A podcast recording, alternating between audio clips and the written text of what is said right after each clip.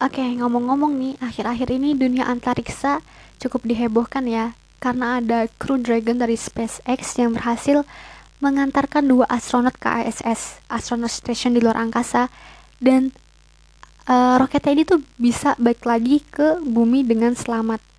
Dan tokoh utama dari peluncuran ini adalah tidak lain Elon Musk. Nah, Elon Musk ini figur yang benar-benar uh, menginspirasi ya bagi saya dan bahkan saya curious banget tentang beliau masa kecilnya gimana sampai sekeren ini gitu Elon Musk. Uh, dia baca buku apa jadi belajar dari mana aja. Dan ternyata dia memberitahu ke kita gitu bahwa salah satu buku yang ia baca judulnya Ignition ini tuh buku tentang sejarah bahan bakar roket yang untuk mendorong roket ke atas gitu kan ada bumper untuk mendorong roket ke atas buku itu tuh harganya beneran mahal banget gitu ya ribuan dolar.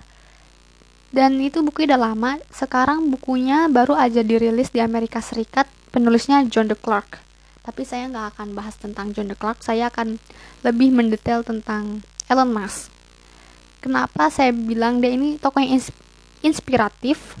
Karena emang dari dulu tuh dia emang suka banget baca buku gitu. Dia juga dari dulu kecil bisa bikin game dari Amerika ke Kanada terus balik lagi ke Amerika dia juga ngambil S1 nya tentang ekonomi tentang fisika juga dia ambil S2 dia keterima di Stanford tapi Stanford nggak dia tamatin karena dia cuma dia resign dari Stanford cuma dua hari doang di Stanford karena dia memutuskan untuk membuat satu perusahaan yang namanya Zuto. Nah, saya nggak nggak terlalu mengulik tentang Zuto karena ini Zuto ini dijual terus dia berkontribusi gitu bikin bareng-bareng sama PayPal. PayPal juga dijual dan hasil ju hasil hasil jualnya itu 6 juta. Nah, biasanya di usia muda dia 6 juta itu kan bisa bikin bisa kita foya-foya gitu kan beli rumah, beli mobil dan macem-macem tapi dia malah kepikiran gitu dia bikin startup yang namanya SpaceX yang startup ini yang yang bakalan booming gitu sekarang kan dia punya rencana peluncur peluncuran ke luar angkasa lagi. Coba pemikiran itu kan SpaceX SpaceX itu kan company swasta gitu.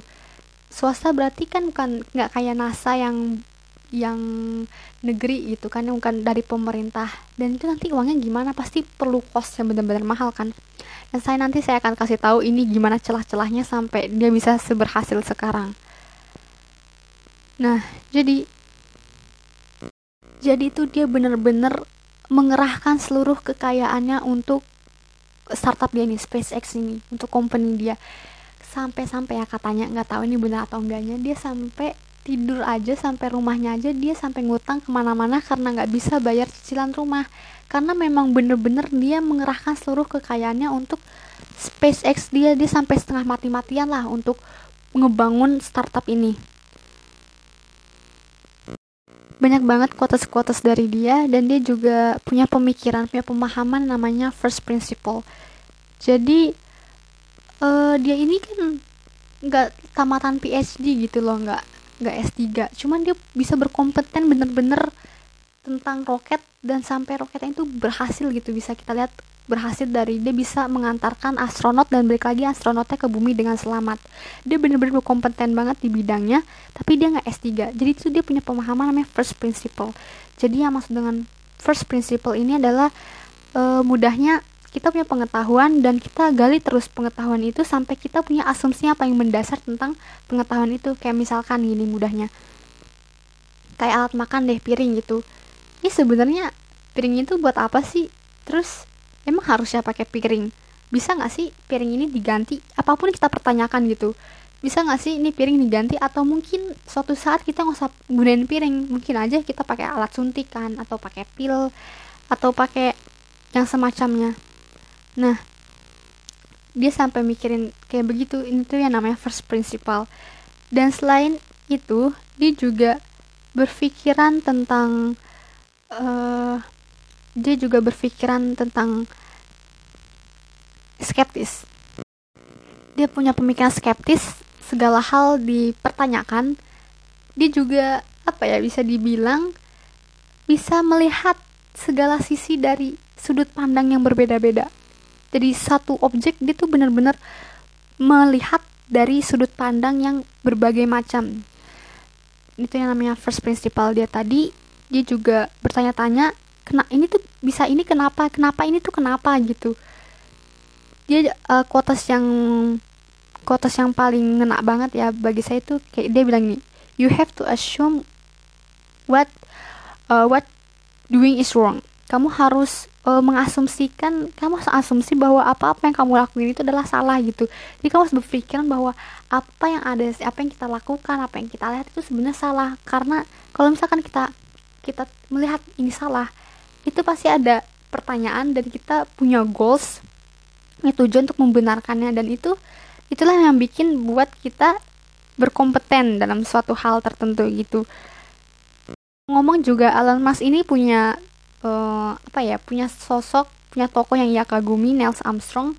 Sampai Neil Armstrong aja sama dia diraguin gitu kenapa sih Neil Armstrong ini uh, bikin bikin ingin juga meluncur meluncurkan diri dia keluar angkasa. Kan kan ada NASA. Dan dia dia terinspirasi dari Neil Armstrong.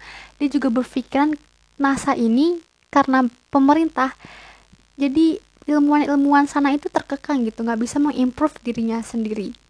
Nah makanya dia bikin startup SpaceX ini agar ia bisa merekrut ilmuwan-ilmuwan agar bisa ilmuwan-ilmuwan tersebut bisa mengimprove dirinya bisa meriset di di apa di luar angkasa langsung gitu. Bisa meriset meriset ya yang terserah kita gitu. Nggak nggak terkekang karena pemerintah. Kan kalau kalau NASA kan sudah kayak sudah dijalanin gitu sama pemerintah.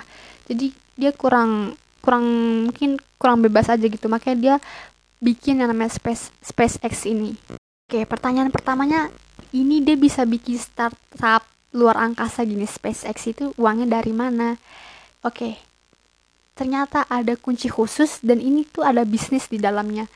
Jadi, ketika dia berhasil meluncurkan astronot dan baik lagi ke bumi, astronotnya otomatis ada bahan atau mungkin atau ada bumper yang untuk meluncurkan roket itu kan masih bisa kepake dan inilah sama dia dibisnisin gitu jadi negara lain jika ingin meluncurkan satelit bisa pakai bumper yang bumpernya si Elon Musk ini bumpernya SpaceX ini. Kayak misalkan mudahnya gini Indonesia kan belum bisa meluncurkan satelit sendiri masih pakai India kan. Meluncur mendorong mendorong satelit agar bisa ke agar bisa keluar angkasa kan masih pakai punyanya India.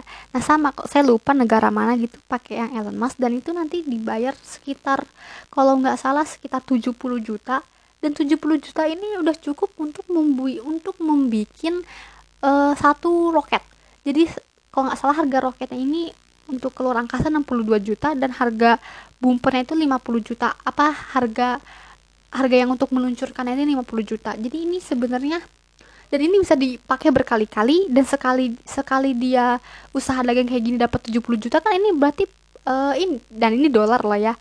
Ini menguntungkan banget sampai dia punya pemikiran baik hati banget dia ingin uang ini digunakan untuk ilmuwan-ilmuwan meriset di luar angkasa dan dia punya misi yang sangat baik hati. Selain ia ingin uh, mengantarkan astronot-astronot ilmuwan untuk meriset di sana. Dia ingin juga nanti syuting filmnya beneran ter terrealisi gitu real banget di di, di luar angkasa. Dan juga mungkin untuk orang-orang yang berkepahaman flat earth dia bisa menghakimi pemahaman dia benar atau tidak ya karena dia bisa melihat sendiri dari luar angkasa dari SpaceX ini.